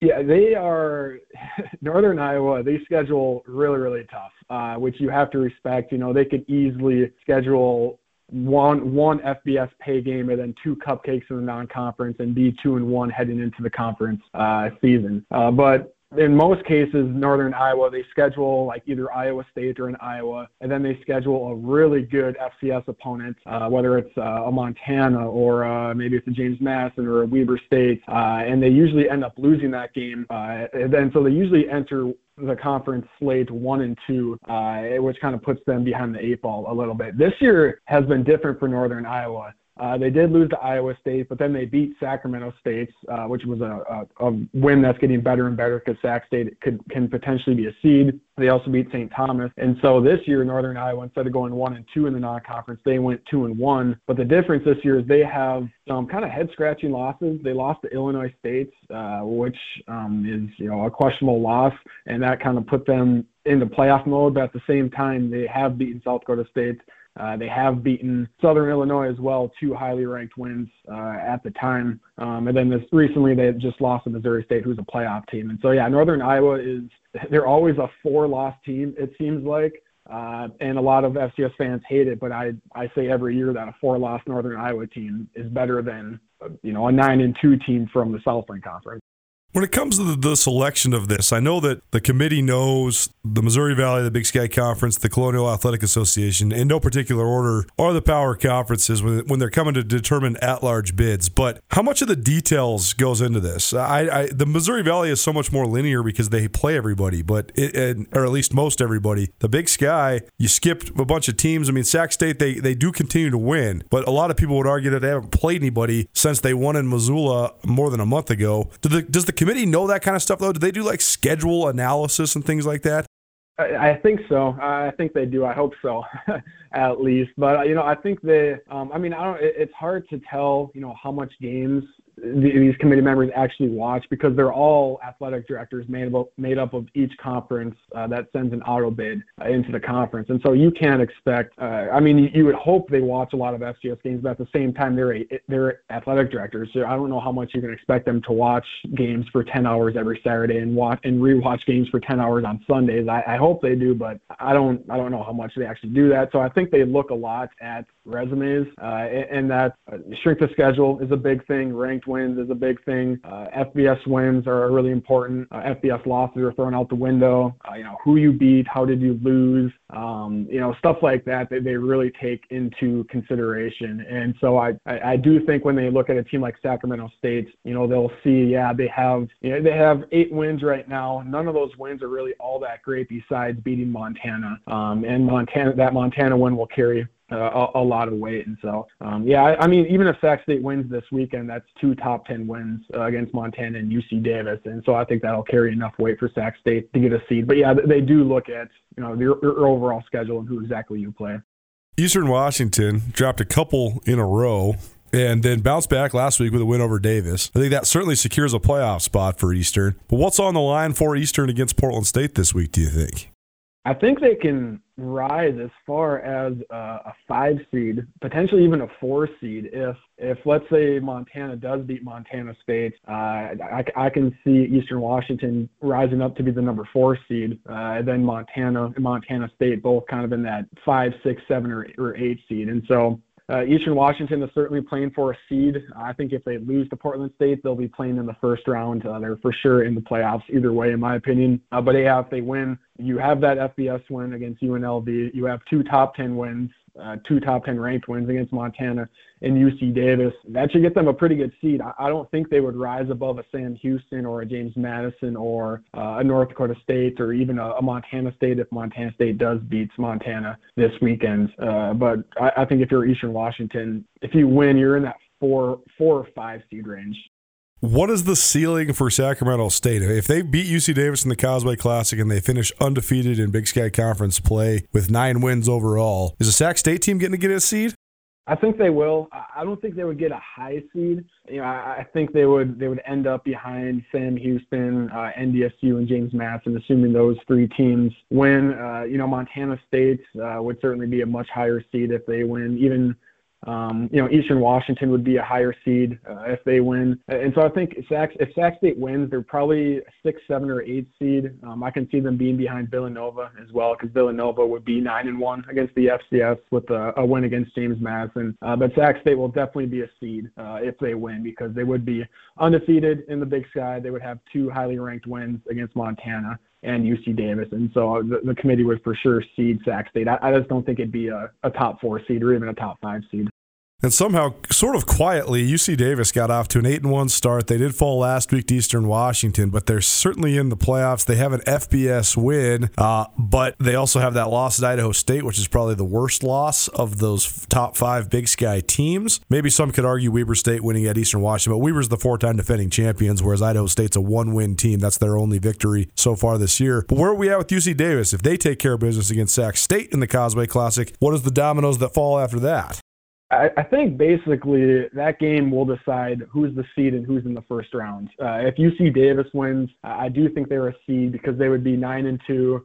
That FBS win uh, against Tulsa will carry uh, a lot of weight. And then you know the, you tack on a, a top ten win uh, against uh, Sacramento State, and uh, so I think if UC Davis wins, they're a seed, and Sac State is playing in the first round. And then you know basically vice versa. If Sac State wins, like I said, they're a seed, and then UC Davis is going to be playing in the first round. Um, I, I, think both teams are, are already in the field, you know, as it is, and so th- this game will have a seed on the line.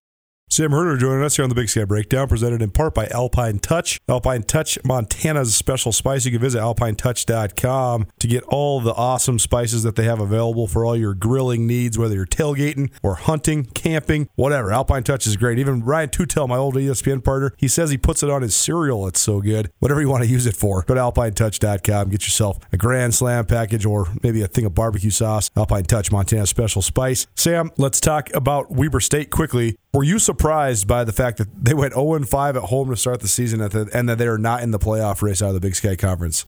Yeah, definitely. Uh, you know, I, I know when I've done game predictions for some of Weber State's games, I would always point to uh, their really good uh, home record. They they rarely lose at home uh, before this season, obviously, and so uh, yeah, losing that many times uh, at home to not win, uh, you know, a home game uh, this year. Uh, I, I don't think. Yeah, I think all home games they've lost this year uh, actually, and so that that's a, a big time surprise. You know, I think they'll they'll get one this weekend at home uh, against Northern Colorado.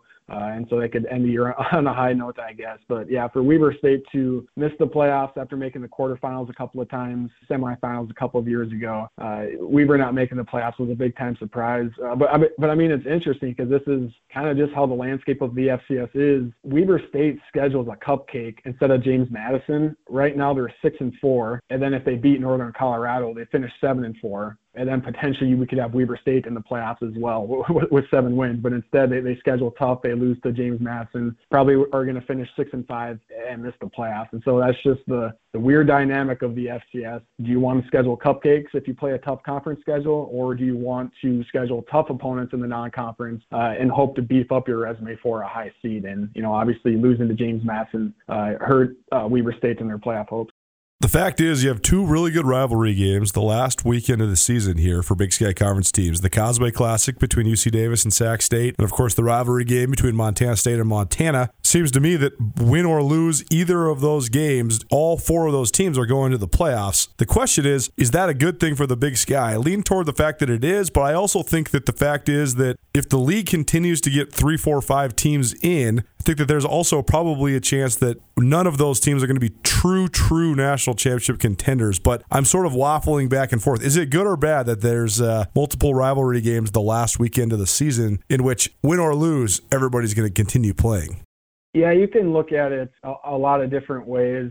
You know, I, it, it kind of depends how the committee uh, views things. I know as far as pollsters and people that vote on polls, it's a lot of what have you done for me lately. Where if you if you, if you lose early, then you keep on winning, you tend to rise back up, and if you lose late, you kind of you know you drop and you don't have enough time to rise back up. As far as the top 25 polls, uh, but you know playoff positioning and playoff seeds are a lot different than, uh, than than polls, and that's kind of the entire picture. So even if, in my opinion, even if you lose late, um, you know I don't think that should drop you that far down. Like let's even if Montana State loses, I don't think that should mean the Bobcats all of a sudden drop way down in the seeds. I still think they should be a, a pretty decent seed when you look at their entire uh, resume as a whole. So yeah, playing these games this late can potentially hurt you know Big Sky teams and where they kind of position themselves in the playoffs. You know, but at the same time, it's interesting with the Big Sky, and that obviously not all the teams play each other, and so with the regionalization of the brackets, you know, if Montana or, you know, a UC Davis,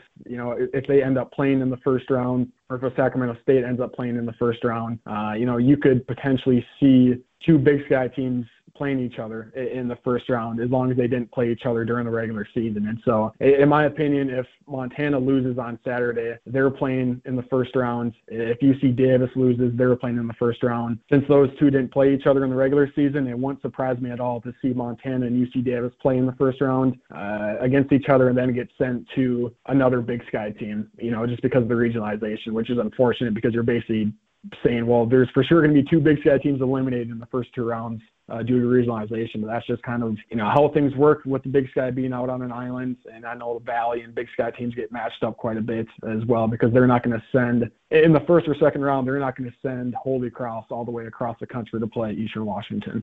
Well, let's talk about the one in Missoula on Saturday for a moment in time when Montana lost to Sac State and they were sitting at one and two in league play. I think people thought that Montana was suffering an extreme version of the FBS win hangover after they had beat Washington earlier in the year, and uh, there was a lot of scuttle. I'm obviously in Missoula and around Montana all the time, and uh, you know some of the great fan bases in the country when stuff like this starts to go awry, they freak out. I know North Dakota State really hasn't even had to deal with that the last 10 years because they just never lose. but uh, it, it is fascinating to watch just the ebbs and flows and the and the polarization of the attitudes of people that follow Grizz football. But Montana now is on a four game winning streak. I think they've given up 19 points total during those four games. People could argue that the offenses they've been playing have not been great, but you can only shut out the team that you're playing. That's as good as you can do. So Montana's defense definitely been rolling this last month or so. And Montana State, they found just a variety of ways to win. It started and ended with their defense, but they've also uh, come up with some big plays from some premier playmakers. So before we get into sort of the ramifications of this game, Sam, what's your what's your overall take on the matchup that'll take place in Missoula on Saturday?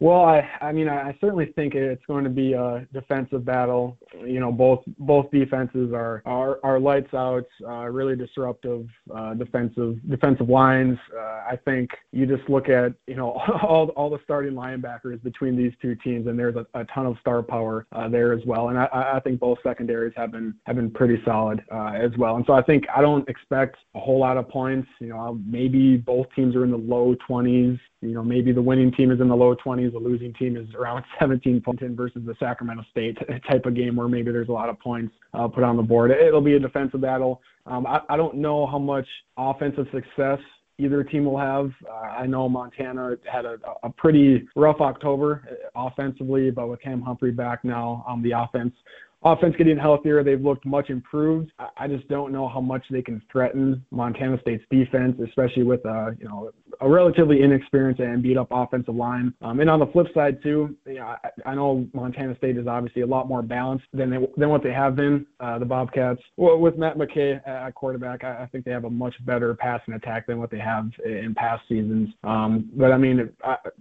is is day to day. It sounds like battling general soreness. I think is how it was how it was described. Uh, but I mean, he he'll play. He'll, I would be shocked if he sits out, and he's he's certainly one of the best running backs in the FCS. You know, I, I just don't know. I, it's hard to see him running wild uh, against this Montana rushing defense. Um, the Grizzlies are a little more gettable through the air, um, you know, compared to their rushing defense. And so maybe Montana State can get some uh, success through the air. Uh, but overall, I think it's going to be hard for either of these teams to have long, sustained drives against really good defenses. And so it's probably it might come down to a big special teams return, or maybe whoever hits that big play first. Uh, that could be the difference between a win and a loss. Well, let's talk about the ceiling for the winner of this game. Then um, I think that Montana State could get as high as the three seed. I think if Montana won and other things went their way, they might be the four or the five. But what do you think? What what is the ceiling for seeding for each potential winner of this game?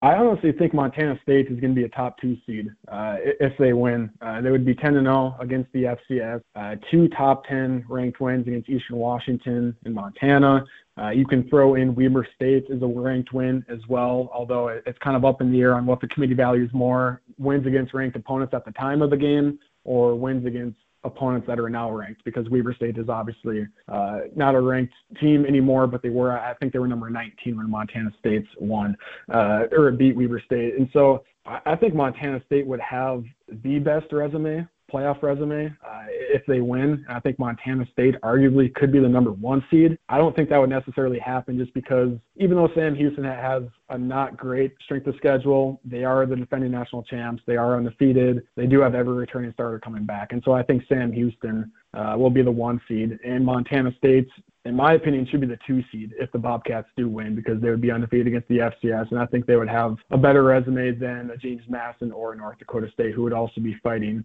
you know, for that number two seed. He's Sam Herder, FCS senior analyst for Hero Sports. Sam, I know it's a big weekend, man. Thanks so much for joining us, and uh, we will look very much forward to seeing you on Saturday in Missoula. Sounds good with me. I look forward to getting there and seeing all you guys.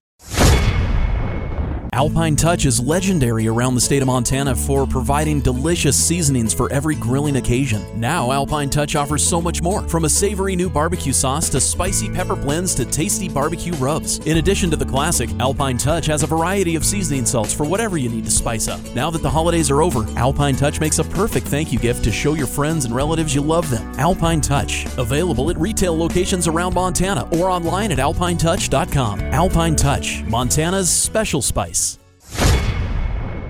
The Inside the Den is powered by Blackfoot Communications, the official digital partner of Grizzly Athletics. Experience more at home with Blackfoot. Learn about their reliable DSL broadband internet with dedicated bandwidth. Now to get more out of your home internet, visit blackfoot.com or give them a call at 866 541 5000. The week is finally here. I can't believe it. I keep repeating it because it's been 103 weeks Unreal. since the Grizz and the Cats have played on the gridiron and one of the biggest brawls ever about to take place in Missoula this Saturday. When you talk about Montana and Montana State football, there's one guy that comes to mind. It's my good friend Colter Nuanez from Skyline Sports and ESPN Missoula. We had this plan weeks in advance to come here on this Monday to record this, Colter. First off, can you believe the week is finally here?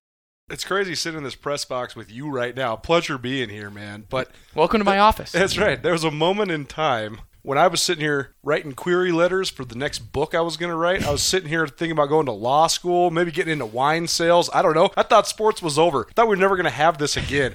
so to have it is unbelievable. It's almost surreal. It hasn't even really sunk in yet, but this all played out almost exactly how we thought it was going to, and what an exciting day it's going to be on Saturday. No doubt about it. What's this week like for you, and maybe how has it evolved through your journey through sports media? I know for both of us Montana guys that grew up and get a taste of this rivalry, but now in the positions that we're in, this week just is different in every sense of the word. what's it like from your chair? Well, it's definitely different. I think that the amount of distractions that exist in the world this day and age are so uh, enormous. Yeah.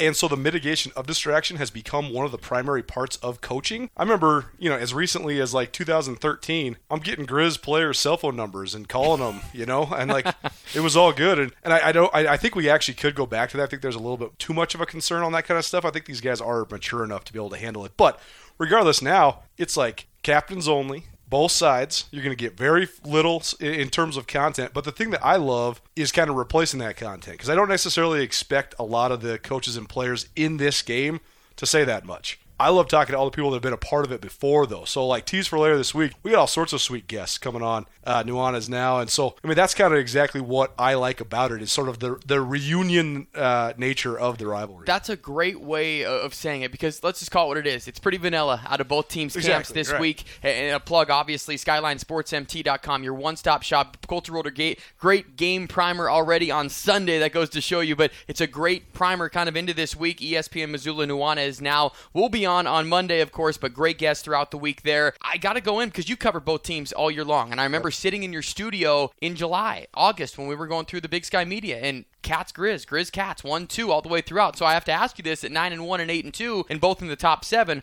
are you surprised at all by anything that's happened for both teams here in the regular season? I think that the the docket is about exactly what I thought. I thought maybe Montana State would split their two road games coming into this one, but they didn't. They they beat Weber State and they won at Eastern Washington, and so maybe one win better than I expected. But I expected the Cats to be very good. I also expected the Grizz to be very good as well. The Grizz were playing with house money when they beat Washington, rescinded then when they lost here to Sac State, but all things considered, both tic- both teams have their tickets punched to the playoffs already, and that's the scenario you want. It's been 10 years since that was the case, where it's both teams. No one needs to win to get in, but if you do, you're a top four seed at the very least. So this is what we all want for this game always. And credit to both these teams. I actually think credit to the players for sure, but also credit to the coaching staffs. I think that Brent Vigen taking over for a personality like Jeff Choate and really not getting in the way at all, not screwing up anything, just let his players make plays. Been a great coaching job. I would vote Bobby Hauck as the Big Sky Conference Coach of the Year. I know that it's not going to be him.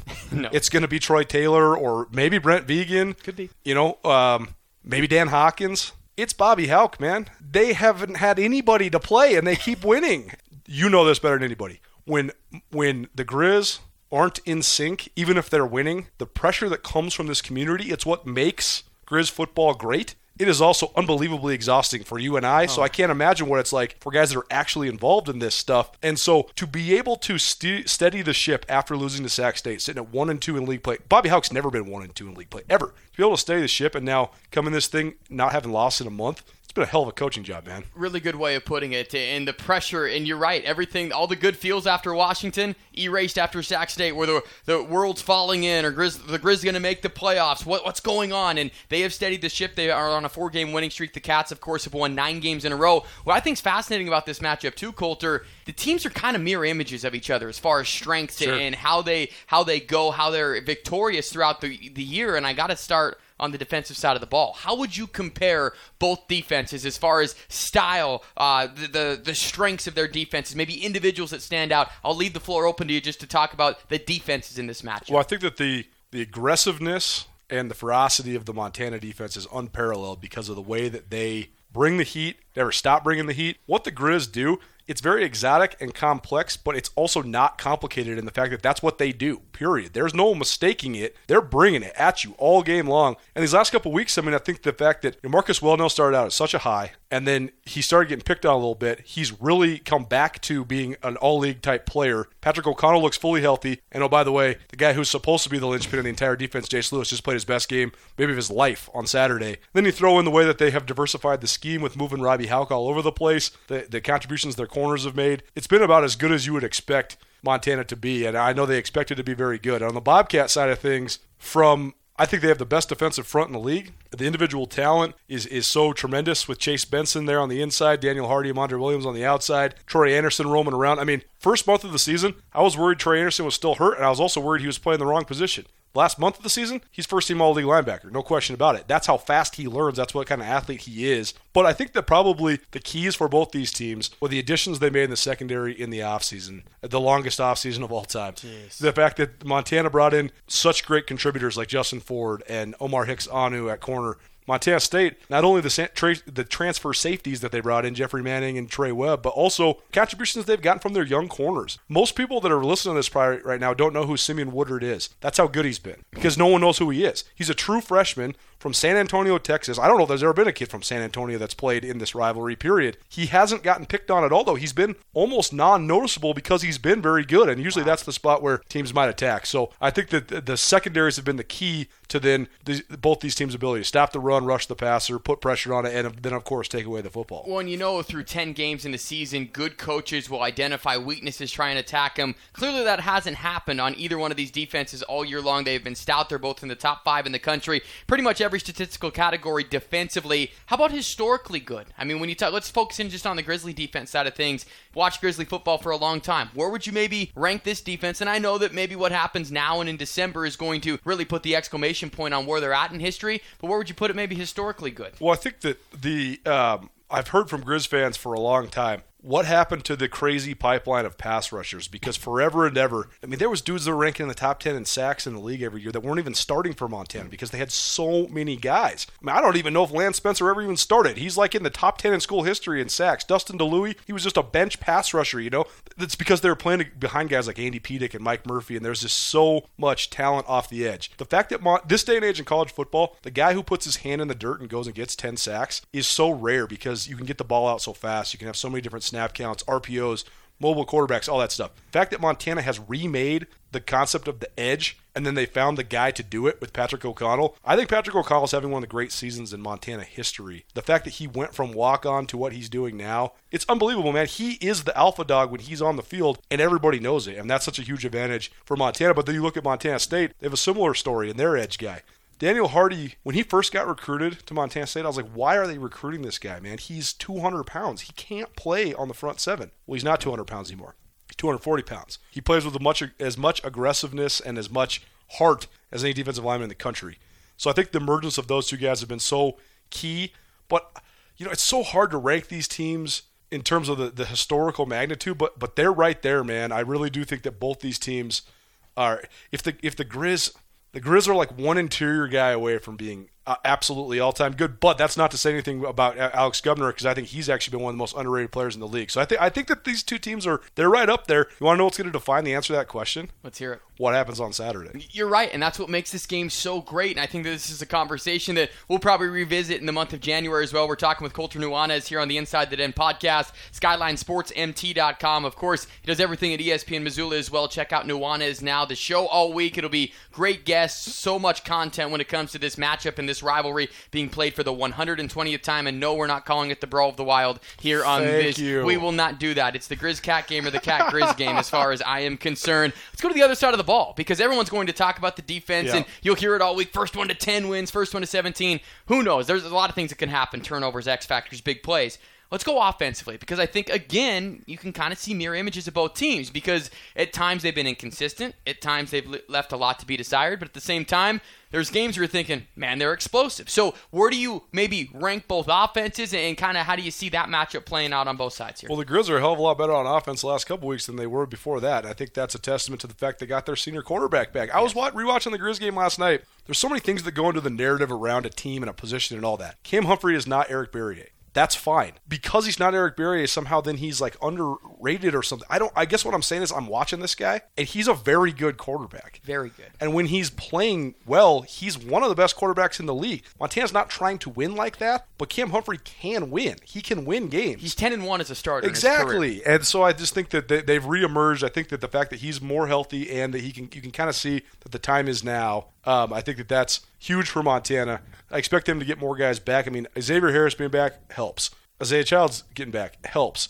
They don't have to have a feature back. They can do it by committee. When they had to have the feature back be the 165 pound freshman receiver, that's not great. so uh, I do think that just the renewed health is good. I think that Sammy Akem is kind of turning it on down the stretch here in his senior year as well. Uh, but probably the X factor weapon has been the emergence of Cole Grossman. We loved him in fall camp. We thought he was going to be really good, and now he's kind of taking the bull by the horns. He is a matchup nightmare. So if he can continue to play well, that's pretty darn good for Montana. How about Montana State side of things? Obviously, Isaiah Ifanse takes the headlines. Expect him to play this week. I know everyone got Yeah. a little bit wild after Saturday's game against Idaho when he left the game. But just as far as the Cats offensively with Matt McKay this year at quarterback, Isaiah Ifanse, for maybe Grizz fans that are just dialing in a little Yep. bit more, just in general, give us a, a scope of Montana State offensively. Well, I think that they got two of the best offensive linemen in the league. That's Taylor Tuiasosopo, who's a guard, and Lewis Kidd, who's a tackle. I do think that they'll probably, if Session, it sounds like TJ Session, the right tackle, who's a redshirt freshman, won't be able to go. I expect them to reshuffle the lineup a little bit. Taylor Tuiasosopo, this is the irony of the situation. Their run game is actually better when Session is out. He's been out earlier this year because Tuiasosopo is a better power tackle, but they miss a lot of things otherwise when that happens. So it does influence the game plan, but I do think that uh, those two guys are sort of the, the anchor of what they do. But Matt McCutcheon, that's why I love this game this year because there's so many great stories of guys. They had extra time to think about embracing their final run, and we've seen it on both sides. I know O'Connell still has time left, but you know Jace Lewis and, and some of these guys stepping up. But on, on the Bobcat side of things, Lance McCutcheon is one of the great stories I've ever covered. The guy basically was a, a glorified blocking tight end for his first three years of his career, and he basically went out to to try to shatter all the single season records, and he's making a good run at it. I never thought in my life that I would see this iteration of the Cats have the leading receiver in the conference. I didn't think that was ever going to happen again. I didn't know they throw the football. That's what I'm saying. Like they haven't had a guy with more than 500 yards in a decade, and so he. I mean, the fact that McCutcheon is going to be a thousand yard receiver, he is uh, one of the biggest m- matchup problems in the entire league. And so I think that the, the thing that defines the Bobcats is they have a couple elite talents and they follow those guys all the way to the promised land. That's what they want to do on both sides of the ball. Ride their horses as far as they can ride them. And uh, if Ifanse is back, which I expect him to play, McCutcheon's healthy. I mean, there's no mis- there's no mistaking what they're going to try to do. They're going to try to get the ball to those guys. That's it. That's all. Everybody in the league knows it. Nobody's been able to stop it so far this year. a couple more for you before we wrap this up. Talking with Colter Nuanez from SkylineSportsMT.com, ESPN Missoula as well. Breaking down this matchup was just fascinating across the board. So much for playoff implications for the Cats. I think if they win, they're a top two seed and won't Yep. have to leave Bozeman on their way to Frisco. For the Grizz, if they win, no doubt a bye. And know it sounds crazy right now. They have an outside chance to maybe get a top four seed. With That's the, not crazy to me at all. I, I think You beat an FBS team, you win nine games in this Big Sky Conference. I think that you absolutely get a top four and seed. beat the top number three team in the exactly. country in their final way in. So I mean, I think that one of the best things that happened to the Grizz playoff hopes is the fact that Montana State won at Eastern Washington a couple weeks ago. I think so, too. Because if you come and beat the number three team in the country, it vaults you. There's no way that they, they can't get a top four seed if they beat Montana State at home. I mean, MSU is four minutes of game time away from being undefeated and number one team in the country. So if they can take care of business against that team, I think it vaults the Grizz high in the playoff rankings. And with that being said, I still think, even on this side of the coin, I think Montana State's locked up a bye. Even with the loss here, they should be in that six, seven, eight range as well. I think that both teams will get buys no matter what happens on Saturday. Wow, that's a big time call. We will see. As uh, both are in the top seven, at least right now. Playoff committee meeting right now as well throughout the course of the week. We look at position matchups to watch. I, I love asking Coach Hauck this question each week. Yep. With you knowing both teams so well, like you do, what would you say maybe is the position matchup to watch, or maybe a couple? Well, I think that the fact that the Grizz defense is so aggressive, that hit, the one deficiency of it has been not being gap sound.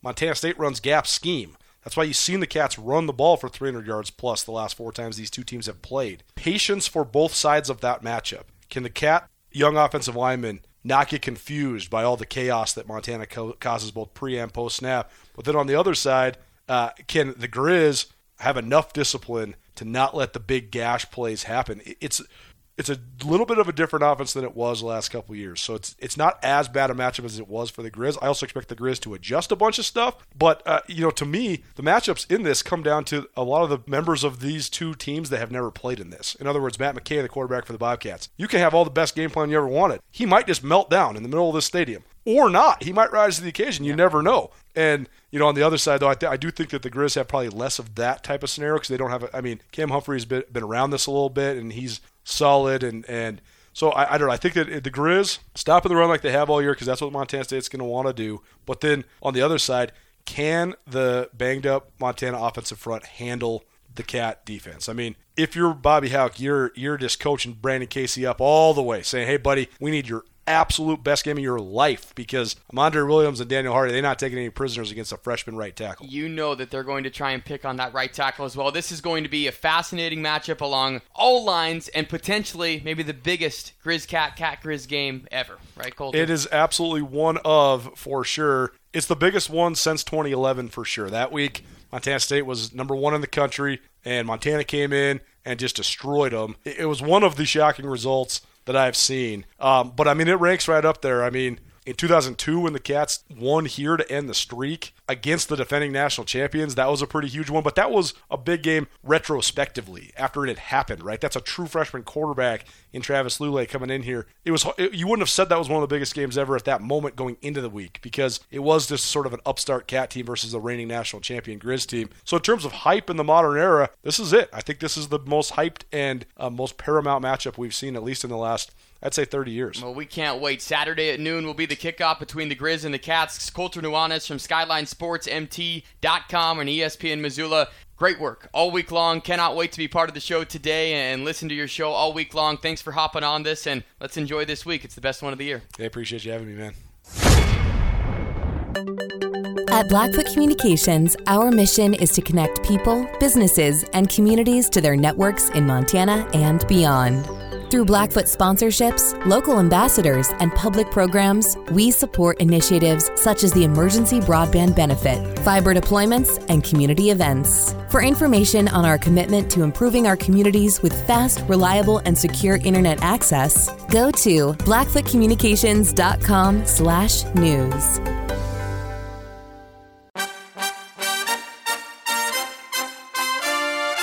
So your sad college game day isn't coming to Missoula? I got news for you. College game day has always been in Missoula. ESPN Missoula has been the proud host of our ESPN Twisted Tailgate all season long and for the last five years. So if you need someone to get all ready for Saturday's showdown with Montana State coming to the Garden City to take on Montana, swing on down and hang out with me, Colter Nuanez, and all my good buddies as we get you prepped for the 120th edition of the fiercest rivalry in college football. Our ESPN College Game Day comes to you live starting at 10 a.m. on Saturday from the Chamber of Commerce parking lot. We will have drinks courtesy of the Badlander. Pepsi Cola will be on hand serving some beverages. We'll also have swag from all our great sponsors, including RV Truck Sales, Ryan Holloway and Miller, Alpine Touch, and Twisted Tea. Don't be sad. Come hang out with us at our ESPN Missoula College Game Day Twisted Tailgate beginning at 10 a.m. from the Chamber of Commerce parking lot. We'll see you there.